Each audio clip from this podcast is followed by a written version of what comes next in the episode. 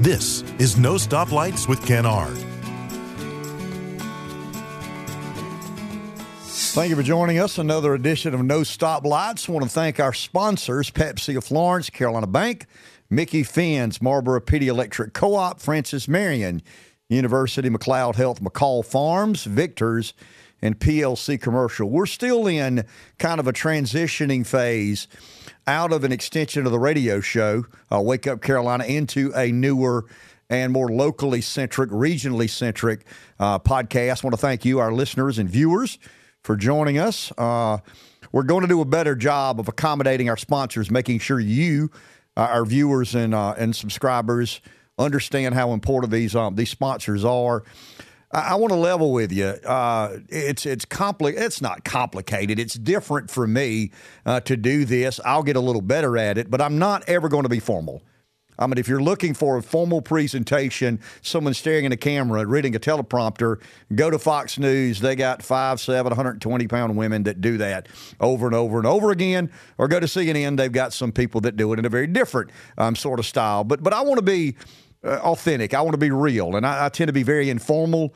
Uh, I tend to speak a million miles an hour. Uh, that's why I hope you'll listen two or three times to understand um, an accelerated version of Pamplicoenian. Pamplicoenian is hard enough to understand on its own, but an accelerated version of that is even uh, is even harder to understand. But I do want to make sure that you understand how critical these sponsors are and their buy-in to us trying to provide uh, kind of an opinion piece to a news desert. We we want to we want to thank the Post and Courier for a presence they've um they've established here. That's very important. Uh, knowing what's happening in a community is very important. We're, we're, we're not an extension nor a part of the Post and Courier. We're having a lot of conversations with their people about how we can um, collaborate, but we are kind of the letter to the editor, the opinion section of that uh, of that fine and, and prestigious publication. But uh, but once again, we are in a property owned by Francis Marion University. We are utilizing some young uh, some young folk trying to understand what makes the world go around. I'm not a lecturer. I'm not a uh, I'm not a professor by any stretch of the imagination, but we're excited to have, um, as part of this podcast experience, some interns that'll begin making bigger and bigger contributions as they see uh, how inferior the host uh, really is. So, so, once I want to establish that and make sure that our sponsors understand and you understand how important they are to try and help this community um, continue to address and, and discuss some of the some of the important issues. I'll refer to my notes today a lot um, because there's a lot of numbers here, and this is kind of the first one we've done without a guest. I want to thank all of you out there who have um, viewed the one we did with um, with, with a uh, Dr. Fred Carter and the seal McLeod Health, Don Isgett. Don Isgett and Fred Carter were our two first um, guests. Scott Kaufman has been a guest here talking about Israel and and the Gaza Strip and Hamas and that part of the world that is very complicated. Um, but we really wanted to make sure that that Don and Fred were um, were our first two guests because.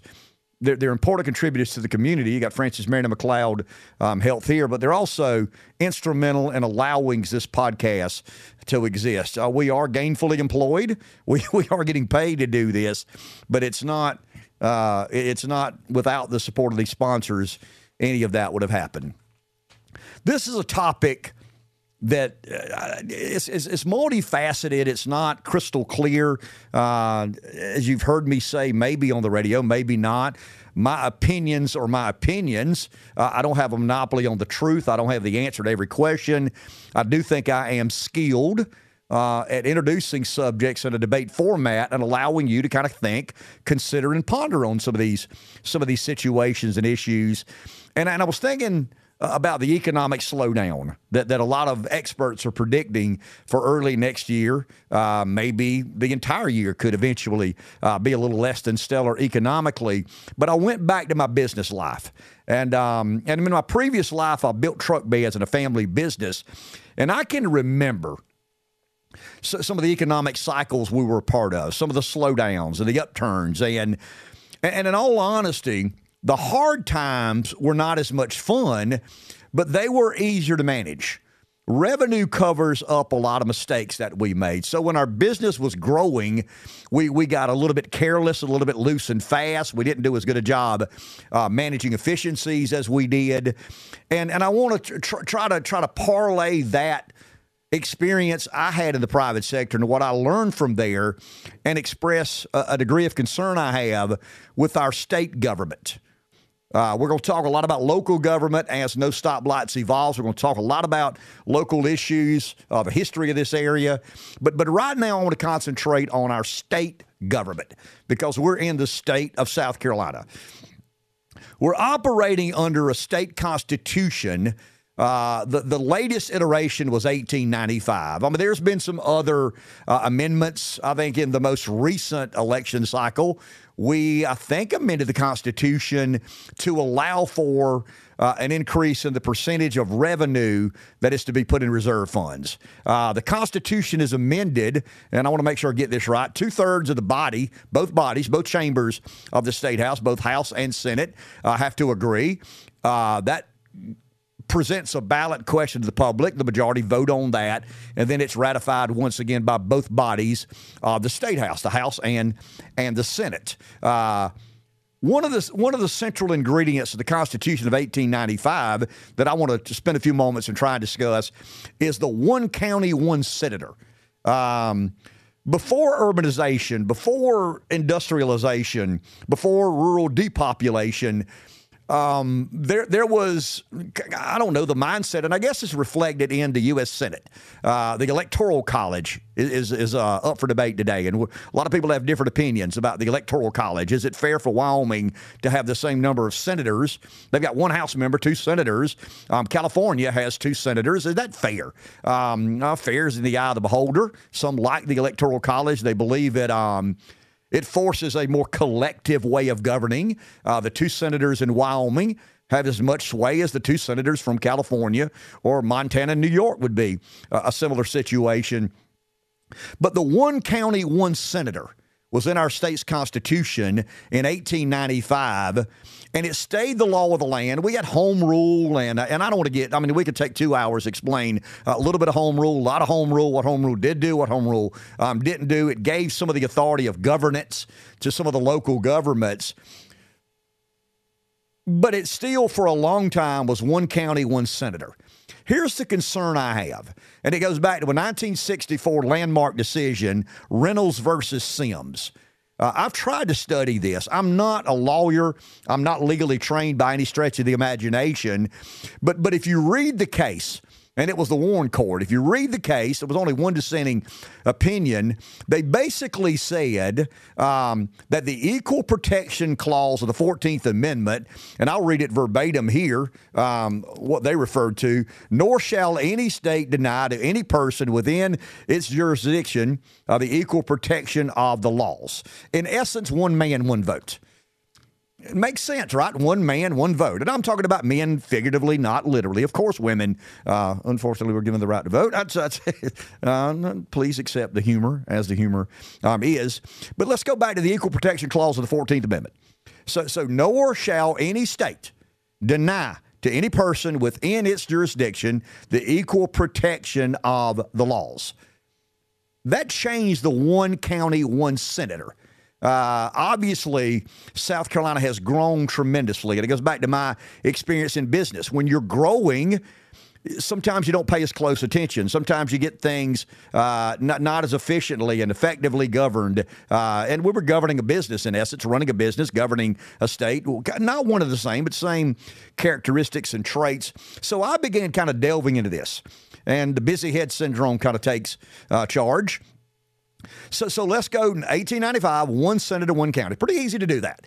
I mean, it would be a little bit like the, the United States Senate. Uh, Wyoming and Montana get two each. New York and California get two each. Some like that, some don't. Some don't like that. But the state constitution, one senator, one uh, one county became null and void when Reynolds v. Sims became law of the land in 1964, and you had to really start drawing districts on uh, proportion of people, population um, density became a big part of that, and, and I think Warren in, in, his in his decision, in his majority opinion, basically said said, you know, we're not talking about acres of land. We're not talking about trees and rivers. We're talking about people. People vote. Trees don't vote. Land doesn't vote. Rivers don't vote. Deer don't vote. Uh, and once again, this, you know, our Constitution, the 1895 iteration, predates industrialization, deurbanization, or excuse me, uh, urbanization, and the kind of the re, the rural depopulation that we're dealing with uh, today.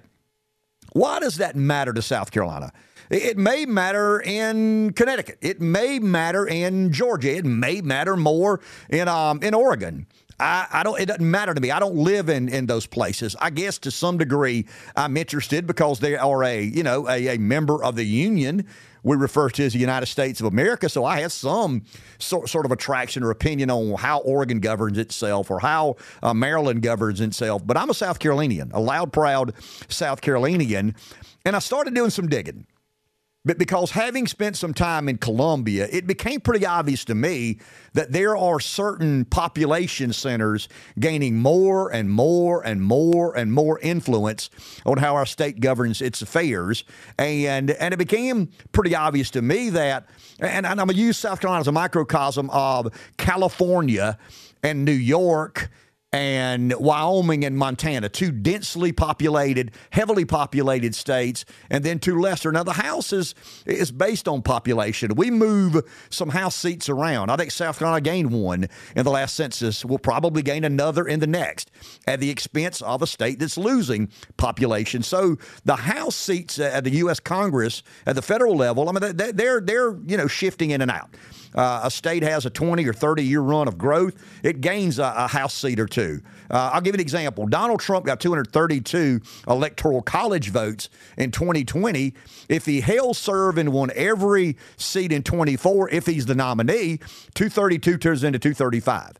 You've had kind of um, urban flight. COVID may have accelerated that some, but you had a lot of people leaving some of the densely populated big cities in, in America, coming to, uh, I don't know, more tax friendly, quality of life, uh, weather chasers would be a part of that. South Carolina's enjoyed enormous benefit to the tune of 5.2 million people. So hold on to that number 5.2 million people live in South Carolina. Um, a House district represents about 40, uh, 40,000 South Carolinians. We have 124 House districts. Throw some numbers at you, but stick with me for a second. And, uh, and yeah, at is one word. Um, we got 46 Senate seats. Uh, so you, you, you kind of, once again, we, we, don't have one county, one senator any longer. Uh, it's not kind of the model of the United States Senate. And and and someone would ask, well, why doesn't Reynolds v. Sims apply to the to Senate at the federal level? Well, I mean, the Constitution speaks specifically. I mean, you got to amend the federal constitution. The courts can't do that. I mean, the courts can make decisions on interpretation of the Constitution, but but it can't amend the Constitution. And Reynolds v. Sims says, and if you listen to the word in the 14th Equal Protection Clause of the 14th Amendment, nor shall any state. I mean, there, there's a reason that they were able to make that ruling, nor shall any state, because the Constitution of America does not set state election laws. It doesn't say, hey, uh, all of you states got to do the same thing. It does speak specifically to uh, the House and Senate.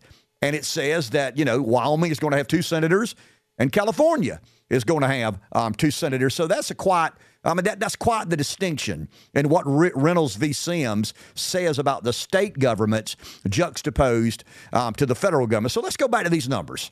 Uh, South Carolina has 46 counties, 46 senators, 124 representatives. A Senate district has 110,000 voters. A House district has, give or take, 40,000 voters. We have 5.2 million people. I think when I looked today, it was 5.18. Uh, for argument's sake, I'm rounding up to 5.2 um, million people. Stick with me for a second. Eight counties in South Carolina have over 3 million people. I mean, I'll read this. Greenville has 550,000. Richland has 425,000. Charleston has 425,000. Horry has 400,000. Spartanburg, 350,000. Lexington, 310,000. York, 300,000. Berkeley, 250,000. So the, the most populated eight counties in South Carolina have over 3 million people. The other 38 counties have the ballots, less than 2 million uh, people. In fact, we have 30 counties in South Carolina with less than 100,000 people. Remember, a Senate district, 110,000. We've got 30 counties with less than 100,000. I think we've got about 17 counties with less than 50,000, maybe 15. 15 to, to 17 counties have less than um, 15,000 citizens that call that county um, home. So when you take the 5.2 million people, and you start playing around with math a little bit and you say, okay, in these eight counties, they've got north of 3 million of the 5.2 million. So roughly 60% of our population live in eight counties. Go back to the one man, one vote. Figuratively, not literally. One man, one vote means that the top 20% of our counties so, so 20% of our counties in South Carolina are home to 60% of our senators and House members. That, that's concerning to me. Uh, it's concerning to me because I know a little bit about politics. And the guy that's running for the Senate seat in Greenville, I'm not saying he doesn't care about the people in Oconee County or, or the people in Darlington County, the people in Florence County for that matter, but they don't keep him in office. I mean, these aren't statewide seats. This is a gubernatorial race. And you take care of the people who show up at the ballot box and polls to cast uh, ballots in your favor. So you got Greenville, you got Richland, you got Charleston, Horry, you got Spartanburg, Lexington, York, and Berkeley. Fine and decent people live in those counties. But, but my argument would probably be that if we're not careful, is it healthy for a state? We're talking about industrialization, urbanization, rural depopulation. Is it healthy for a state to have 20% of its counties controlling 60% of its government? I don't know. I mean, I'm not saying it's, it's not Greenville's fault for growing. I mean, it's certainly not Charleston's fault for growing or Horry. Horry's one of the fastest growing counties in all of America. Forget South Carolina. I mean, Horry is one of the fastest, maybe the fastest growing county in all of South Carolina. Um, growth is hard to manage. And I think we look at uh, infrastructure, we look at education, we look at stormwater drainage and construction and all the problems it brings about. We don't often consider government and what this does to the disproportionality of representation in some of these counties. Um, the courts have spoken in 1964. Uh, but they basically said that, you know, if you go back to the old model of one county, one senator, you're basically in violation of the Equal Protection Clause of the 14th Amendment, and that is regarding state elections and the way states vote their elected officials in, uh, in place. And, uh, I, I just think we've got to begin to consider what the long term consequences are of eight counties, 20% of our counties, controlling 60% of our government, both in the House uh, and the Senate, while the, and you got 30 counties, or really got 40, uh, 38 counties that that you know make up the ballots. And I could have gone on. I mean, I think there's another couple of counties there that have over 200,000 people, but I stopped at eight uh, because the, you know I wanted to stop at 250,000.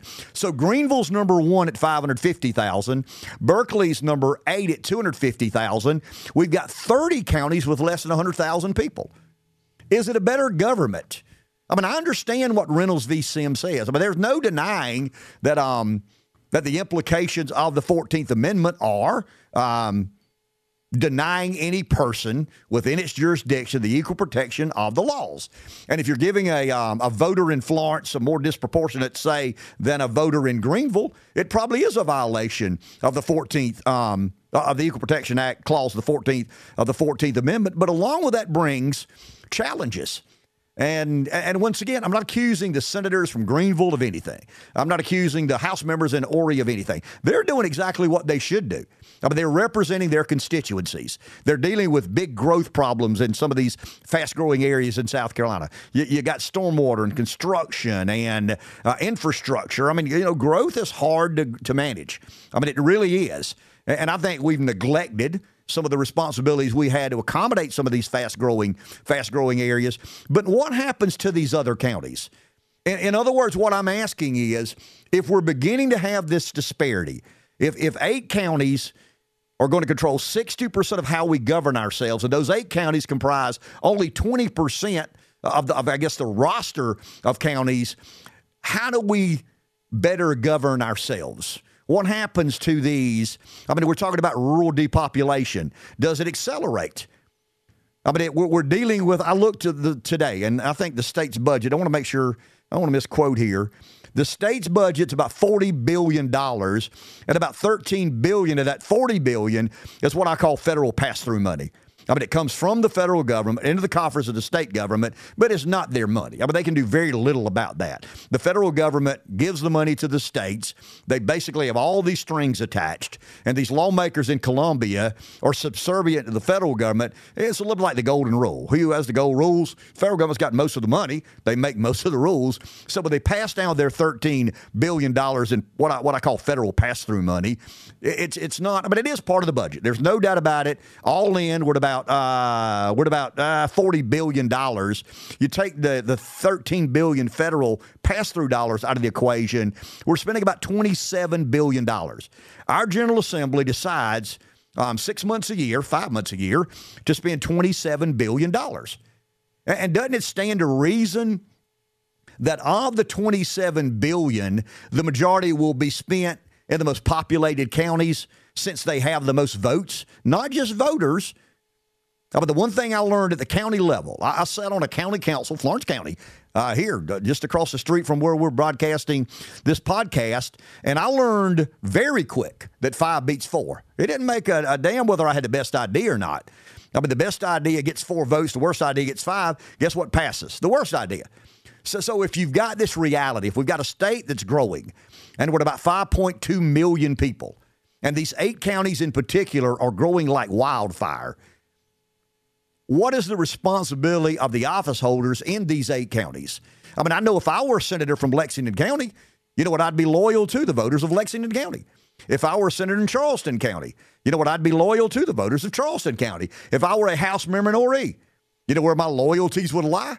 those Horry County residents who go to the ballot and put me in office or take me or take me out of office. So politics is not an altruistic sport. I mean, it's a zero sum game. So these guys and ladies who are going to the ballots, or excuse me, going to Columbia to transact our state's business and spend somewhere in the neighborhood of 27 billion with a B. And for those that don't know, a billion's a thousand million. So it's a, it's a bunch of money. I mean, it's a lot of money that's being spent in Columbia on behalf of all the 40, uh, the 46 counties. And, and, I, and I think there was some genius in our founding fathers when they placed the electoral college and, and, they, they you know basically came up with this way of we're not going to move senate seats around. I mean wyoming is going to be relevant. Montana is going to be relevant. But because if not these these centers these these population hubs become the only thing that matters in the way we, we govern ourselves.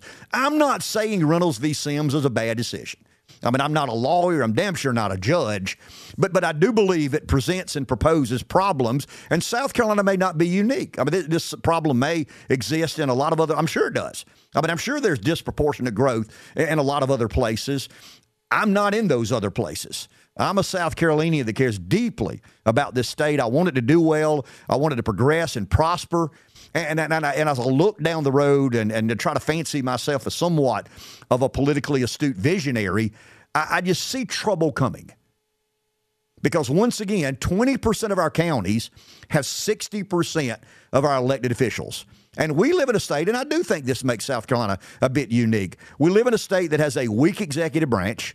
The General Assembly is where the juice is, to use political speak. It's where the horsepower, it's where the movers and shakers of the moving and shaking is done. And if you don't have the offset of a statewide elected governor to kind of counterbalance some of this influence the General Assembly has on how we govern ourselves, I'm not saying we're headed for trouble. I'm not insinuating that at all.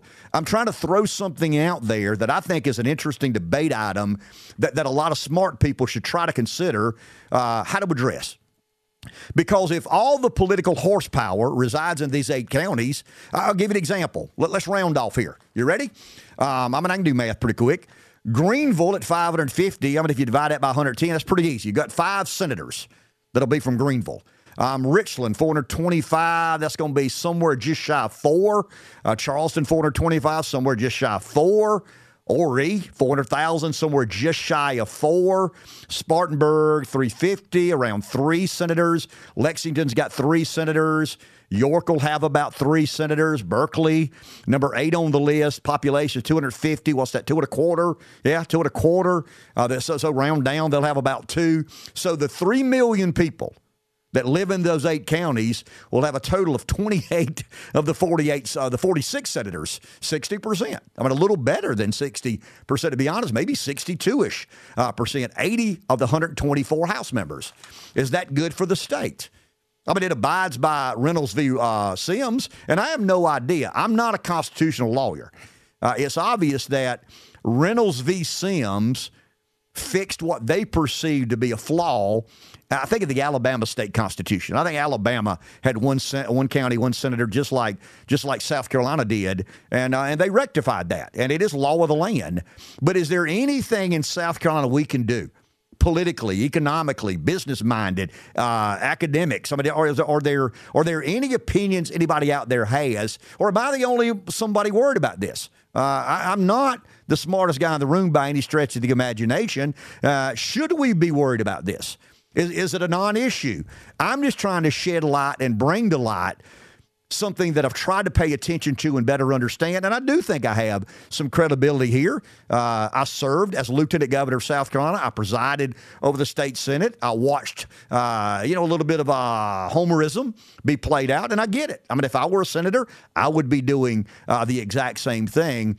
And and I, I, do believe the uniqueness of South Carolina in relation to some of these other states is a weak governor and a strong General Assembly. And if you've got a strong General Assembly and you've got eight counties having 60% of its population, and if you apply that one man, one vote, you've got, in, in, in, in essence, eight counties controlling 60% of the Senate. How does the other 40% grow?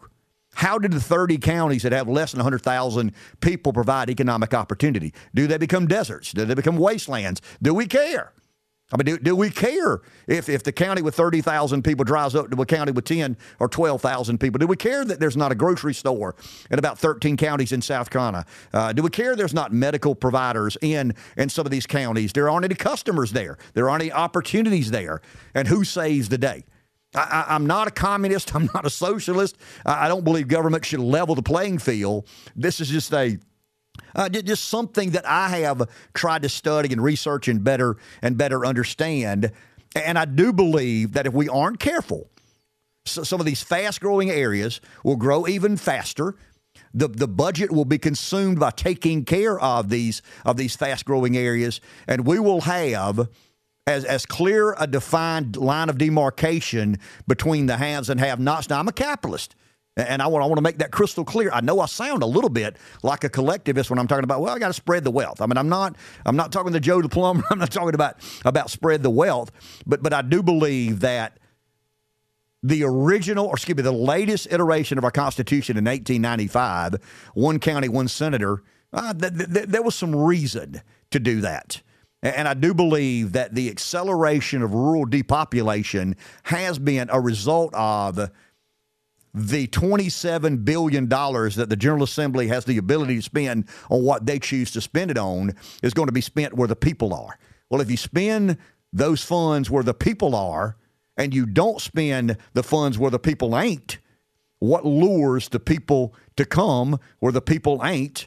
And why wouldn't the people, the few people who are still living where the people ain't, why wouldn't they migrate to some of these um, to some of these eight counties that have such an enormous advantage. And uh, is, is, it earned? I, I, guess it is. I mean, you know, uh, it's hard to goof up the ocean. You know, I, have got some friends that'll talk about the growth along the Grand Strand, and I'm going like, well, God gave you an ocean and a strand and beaches. I mean, how do you not? You really should be ashamed it took you that long uh, to maximize and take advantage. But anyway, uh, I, I want to wrap up and say this: this is the kind of subject topics and issues that we're going to talk about, and um, and it is a local issue. We're a um, we're kind of a standstill county right now. The Pee Dee region has not grown. Some of the surrounding areas around Florence have lost population. And they're going to lose some representation as they lose uh, population. I'm just throwing that out there for us to consider. Maybe we can um, take some of this information, have a roundtable, uh, begin a conversation about what needs to be done. Uh, there's nothing we can do at the federal level because the courts have spoken in uh, in Reynolds v. Sims. Want to once again thank our sponsors. Want to make crystal clear how much we appreciate Pepsi of Florence. Carolina Bank, Micky Finn's, Marlboro Pee Dee Electric Co op, Francis Marion University, McLeod Health, McCall Farms, Victor's, uh, PLC commercial. I have told every one of our sponsors, I don't know what we can do to move the meter in the sector of the economy you participate in. But but I, I, I, I this is home to me. I've never lived anywhere other than Florence County. Don't want to live anywhere other than Florence County. I want to see this area do well. I want to be a part of helping it progress. I went and sat down with individuals from each of these companies. Their motivation and commitment is not to me. I mean, I'll assure you of that. I'd love to be um, arrogant enough to say, hey, they invested in me because they're flattered by my skill and expertise. That's not the case. They believe that I love here, and they love here as well.